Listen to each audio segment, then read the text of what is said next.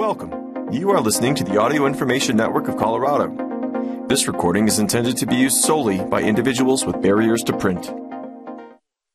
Thank you for joining us for the reading of the October edition of the Crestone Eagle. My name is Paula Vaughn. We're going to start with this article from Poem Fest. Get on the Poetry Train, Crestone Poetry Festival. The sixth annual Crestone Poetry Festival, which begins Thursday evening, October 12th, and runs through Sunday morning, October 15th, is shaping up to be a lively weekend for lovers of the spoken and written word. Poets from all over the Southwest will converge on Crestone to share their work and meet other poets. Local poets will have ample opportunities to do the same. Those who just want to listen in on some lively performances, we'll have plenty of events to choose from, as will those who might like to hone their writing skills in a variety of workshops being offered. Poem Fest kicks off Thursday, October 12th at 6 p.m. with a reading at the Crestone Charter School. Local poets will open up the event, followed by Saguache County students, some of whom will be receiving awards for their submissions to a student contest sponsored every year by the Poem Fest com- Committee. The Poetry Awards are endowed in memory of Carolyn Brown, who was a great supporter of PoemFest and many other community organizations. The Thursday reading, which will honor Carolyn, will conclude with a lively performance by a well known Colorado poet soon to be announced. Stay tuned on the Poetry Festival website, poemfest.com. For those wanting to live into the practice of poetry, whether beginners or seasoned poets, a wide range of workshops will be offered on Friday and Saturday, 9 a.m. to 4 p.m. at the Colorado College Baca campus. For those who want to share their work informally, poetry circles will be forming on the campus each day from noon to 1:30. Come on by and look for the Poetry Cafe. Other open mics will be held where poets can perform their work with musical backup. Seth and the World Mechanics coming the word mechanics coming to us from the stage of the well-known Mercury Cafe in Denver will provide poets with that opportunity at Tea Road Brewery from 8 to 10 p.m. Friday, October 13th. On Saturday, October 14th from 8 to 10 p.m., come by the Colorado College Auditorium and lay some words down on a psychedelic punketry groove with Black Market Translation, a band that's been lighting it up in the Front Range poetry community. Early evening readings offered on Friday and Saturday from 6 to 7:30 p.m. will feature poets from various watersheds around our region. Coming to us from the San Miguel and Colorado rivers, poets Art Goodtimes and Danny Rosen will offer some lively words from the western slope.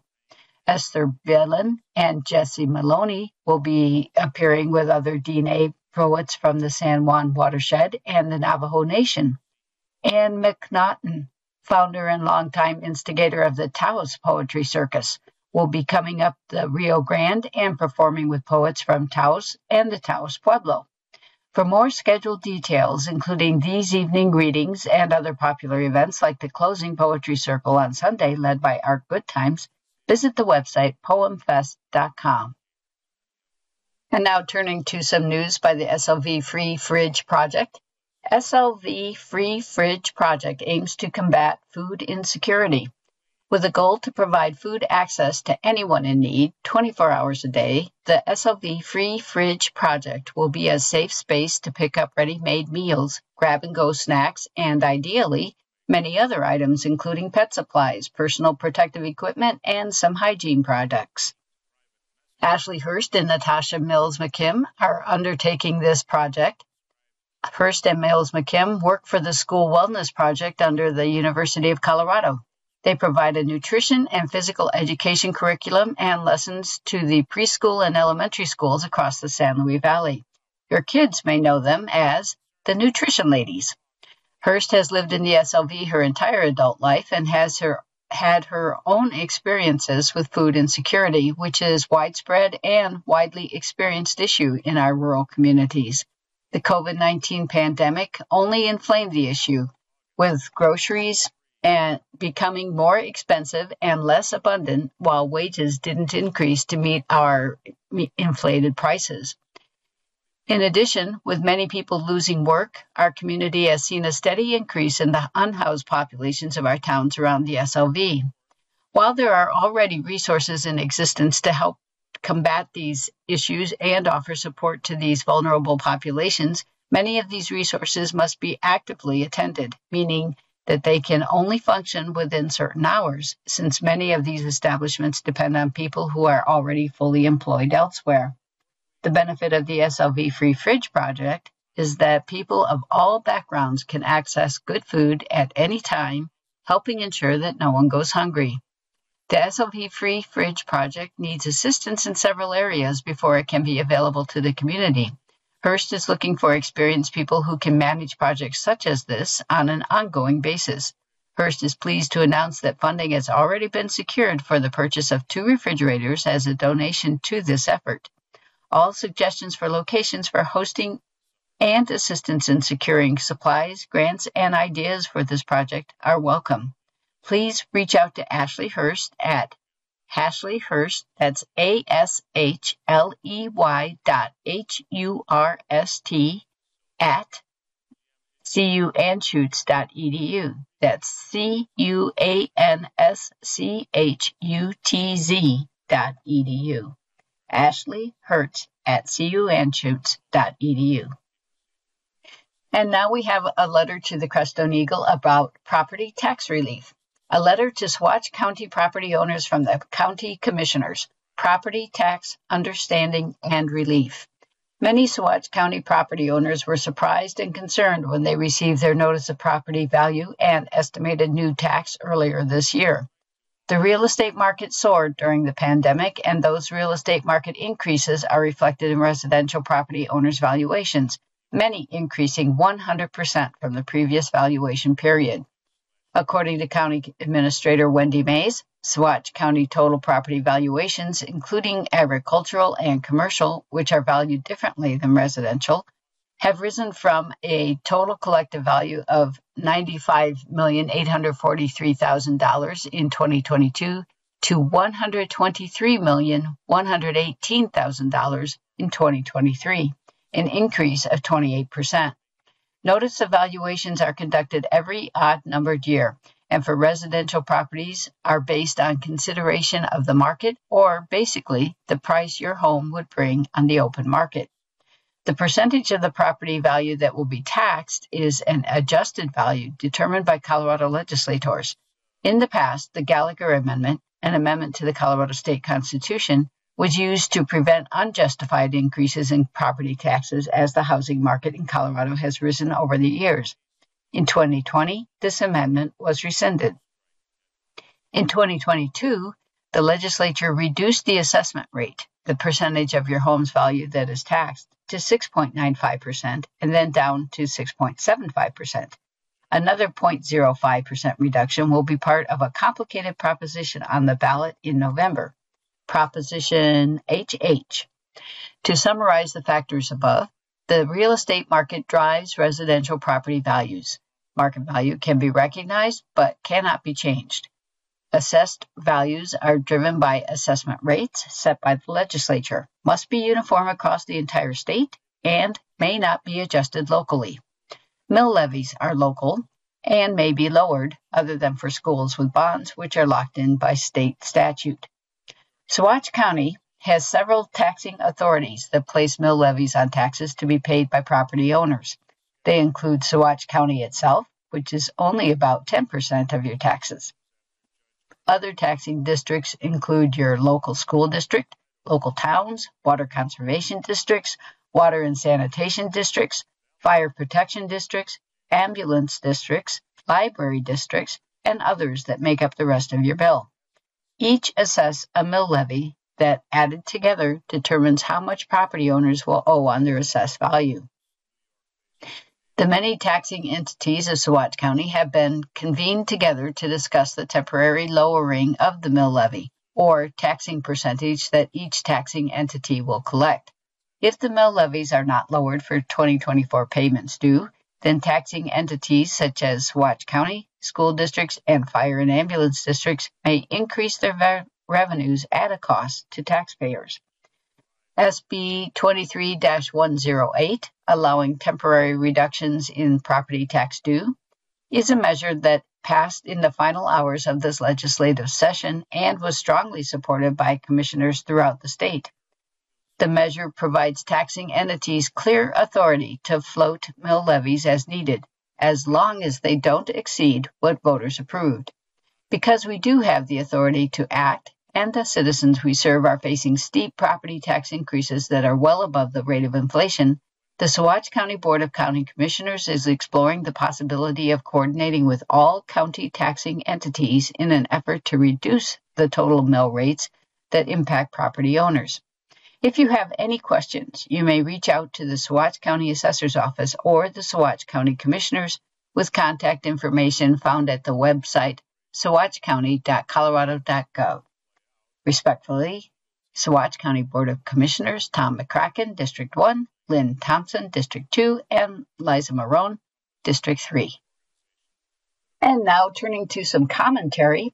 Conflict during Energy Fair talk stirs debate from the Crestone Eagle. An incident at the Crestone Energy Fair on September 16th was captured on Jeff Winsett's Crestone radio and podcast video, and it spread rapidly through social media. The matter was also directed to the Crestone Eagle newspaper. After discussion how to best treat this incident, the Crestone Eagle has chosen to air responses from the involved parties. Chris Canaly responds Dear editor, thanks for giving me the opportunity to respond to the Crestone Energy Fair event. A big thanks to the Crestone Energy Fair organizers. It was a beautiful, well executed event. The town was transformed. It was especially enjoyable catching up and connecting with folks. I also want to apologize to David Diamond and Leah Shaper of Oppenheimer Ranch and to the folks participating in their presentation on Sunday. I interrupted their presentation, which was disrespectful. In hindsight, it would have been better to just order the eggplant sandwich from the nearby food vendor and move on. As someone who has worked on climate change mitigation for 35 years through natural resource protection, however, I went into job mode and was compelled to redirect what I perceived as disempowering information. I cannot fathom hearing that climate change is a hoax. The climate fear has to end. There is no climate catastrophe. We are not in crisis. This is not an emergency. This is a bunch of hogwash. That declaration was coupled by other comments such as, you're not going to be able to rely on emergency services if the grid goes down from solar flares or EMP, electromagnetic pulse bombs, disparaging the ability, almost insinuating incompetence of local infrastructure. I felt the very sponsors of the Crestone Energy Fair were being targeted as not dependable. The other trigger for me, no pun intended, connected with the advocation of Second Amendment rights quote, there's a trained sniper who can protect the road coming into town, and I can go to the sniper and learn how to shoot better, end quote. This struck me as fatalistic at a time when we need to be working better together. So, this sovereignty presentation, exploring approaches to problems differently than the mainstream, quote unquote, whatever that is supposed to mean these days, appeared to me to be an isolationist point of view. I may have misinterpreted that. Unfortunately, there wasn't a recording leading up to my disruption, so the quotes above are based on what happened during portions of the exchange, which were recorded by a participant. To be clear, I'm a firm believer in nurturing autonomy. But from my experience, the best way to have flexibility and freedom of choice is to build a reliable infrastructure, which provides stability for all of us especially when folks can be compensated for their own produced energy, which many in Colorado are working to make happen. With 8 billion people on the planet, it's imperative that we manage ourselves and resources better on an unprecedented scale. An opportunity is currently presenting itself with renewable energy infrastructure funding for this type of innovation. This is being spearheaded by the Federal Inflation Reduction Act, IRA, even our local SLV Rural Electric Co-op has been involved in writing grants to develop solar next to substations, one of which is Moffat. And it would be inspiring to see that type of community benefit highlighted at the Energy Fair. Finally, it needs to be said, please be careful with what is being pushed on social media. The fossil fuel industry sees this unprecedented IRA investment funding as a threat, and they are getting very clever at creating confusion and finding ways to defund it. It is politically motivated, so be wary of misinformation campaigns. Even if you don't believe in climate change, fossil fuels pollute the environment, our land, and our water. Let's try a different approach. If you follow the history of met- metallurgy, first it was a stone, which dug up copper, which dug up tin ore. Tin and copper made bronze, bronze tools dug up iron, etc., until we get to steel. Steel dug up petrol, and petrol will support our transition to renewable energy. So let's stop burning petrol on the scale we are today. We have other choices. It's clear David and Leah of, Oppenheimer Ranch are motivated to make the world a better place. May they pursue this effort in peace, at least from me. Thanks again for the opportunity, and once again, may a couple for the disruption. Didn't mean to throw an EMP, emotional mental projectile, bomb into the works. Yes, I am soon planning on taking some time off. Jeff Winsett also did an interview podcast on Facebook, Crestone Radio, and podcast. Thanks, Jeff. Sincerely, Chris Canaly. And now Oppenheimer responds. For those who may not be familiar with us, the Oppenheimer Ranch Project is committed to finding solutions for healthy, sustainable, and vibrant living in the face of the challenges of a rapidly changing world. As such, we have spent years researching repeating cycles, natural catastrophes, and changes in Earth's history, as well as the implications of policy initiatives pushed by unelected globalist elites. Because of this research, we have spent the last eight and a half years building a sustainable homestead outside of Pagosa Springs that will carry us through such changes. We also discuss these topics on our YouTube channels, Oppenheimer Ranch Project and Magnetic Reversal News. We have we have been welcome to speak at the Crestone Energy Fair on such topics for several years now and have found ourselves well received as such, talks generally invoke a productive exchange of ideas with Crestonians. We also sponsor the event with free advertising because we value the exchange of ideas so much. However, this year, we found our talk on Sunday being rudely interrupted and shouted down by Chris Canaly for reasons that are not clear to us. We do not know Chris, and we suspect she was not familiar with us either. One of the cornerstones of our talk, Reclaim Your Sovereignty, was to illustrate the importance of utilizing the specific skills and knowledge of individuals in one's community as a way of retaining community sovereignty in the face of potential threats. Unfortunately, the cameraman's SD card filled up before the initial interruption could be captured. But as we recall it, occurred as we were talking about the utility of having relationships with those who have medical or military training, for example, in the event that the community must survive on its own. Not being mind readers, we are not sure what triggered Chris to interrupt. Perhaps it was the mention of firearms or an assumption that we are politic that we are people that belong in a certain political box. But we were at this point accused of being fearmongers, of being unbalanced, of being rude, and of not being interested in solutions. The audience was likewise shamed for listening to us. Chris also seemed to be upset that we had not mentioned climate change, a topic on which, based on our extensive study, we have a very different perspective than she apparently does. During the argument that ensued with, uh, with the interruption, Chris seemed unwilling to hear some of the unfortunate facts about the current state of things that concern us.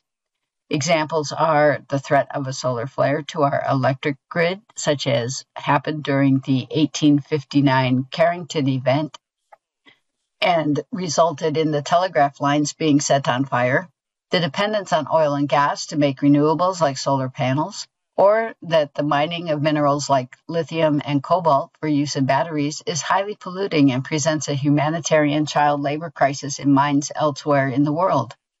While we may have different perspectives than Chris about the realities of the world around us, we suspect there are many topics, such as alternative non polluting materials for batteries, that we could have discussed productively if our time to give a talk had been respected.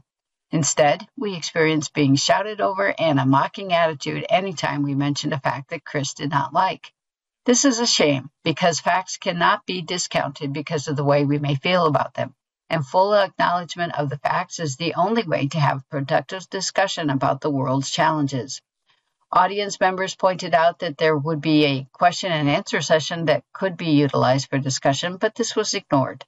At one point, Chris left, but returned later to interrupt us again, even going so far as coming up to try to take our microphones twice. We suggested Chris give her own talk, but let us give ours. We also suggested that if she did not want to hear what we had to say, she was perfectly free to walk away but she does not have the right to prohibit the audience from listening to a talk they willingly stayed to hear. And there is no such thing as a good idea that can only be heard by shouting down someone else. In our view, the crux of the problem of this situation was that it was an attempt to prohibit our free speech and the free exchange of ideas simply because what we had to say was disliked by Chris. Ironically, it is this free exchange of ideas we see as a cornerstone of community sovereignty that allows solutions to be found, something we would imagine Chris would want. The silver lining, however, is that the very productive question and answer period we had after Chris was finally pulled away, not all of which was captured on video, unfortunately, illustrated perfectly how the discussion of important questions, issues, and ideas is the superglue that will help any community survive through the challenges that come. This was written by Leah Shaper and David Moriello, aka Diamond, at Oppenheimer Ranch Project. And we have some upcoming events. Shumei October event. The Shumei is hosting a fall festival set for uh, Sunday, October 15th. The morning program is from 10 a.m. to 12 p.m. and requires an RSVP and $10 fee. Visitors can learn how to make traditional Japanese food in a miso soup and sushi class for anyone six years old and older. Details on how to RSVP are coming soon. Check our website for a form to reserve your spot. The afternoon program is from 1.30 to 3 p.m. and requires no RSVP. These include tea ceremony booth, fee $5 for Japanese sweets and tea, $1 just for just matcha tea, calligraphy booth, origami booth, taiko booth at the amphitheater. The fun continues from 3.30 to 4 p.m. on the 15th with a taiko performance at the Outdoor Amphitheater. Uh, check the website www.shumeicrestone.org. They are located at 3000 East Dream Way Road in Crestone. And taking a look at the calendar, on Tuesday, October 10th, the world famous Glenn Miller Orchestra performs at 6:30 p.m. at Adams State University. The cost is $25. Wednesday, October 11th, Crestone End of Life Project hybrid meeting at Little Shepherd Church at 7 p.m. on Wednesday. Thursday, October 12th to the 15th is that Crestone Poetry Festival. Their website, www.poemfest.com for details and registration. Friday, October 13th, Baca Grande Associate Annual General Meeting. The P- BGA annual general meeting will be held at the POA Hall at 6 p.m. on Friday the 13th. And on Saturday, October 14th, there will be a prayer breakfast at Crestone Baptist Church from 8 to 10 a.m. It is free. Sunday, October 15th, Shumei's Japanese Fall Festival, 3000 East Dream Way. Check www.shumeicrestone.org for details.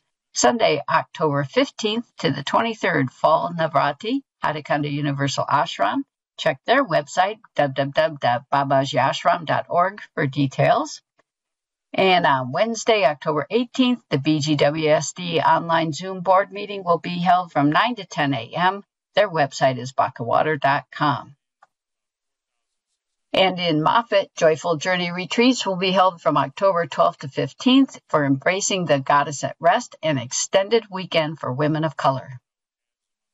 And in Alamosa on October 13th, we have the Splashland Triathlon at 5 p.m. Splashland Swimming Pool, one mile north on State Highway 17, 5895 Colorado Highway 17 in Alamosa. And that's all we have time for today. Thank you for joining us for the Crestone Eagle. My name is Paula Vaughn. If you enjoyed this program, please register for our free services at www.aincolorado.org or by calling 303 786 7777.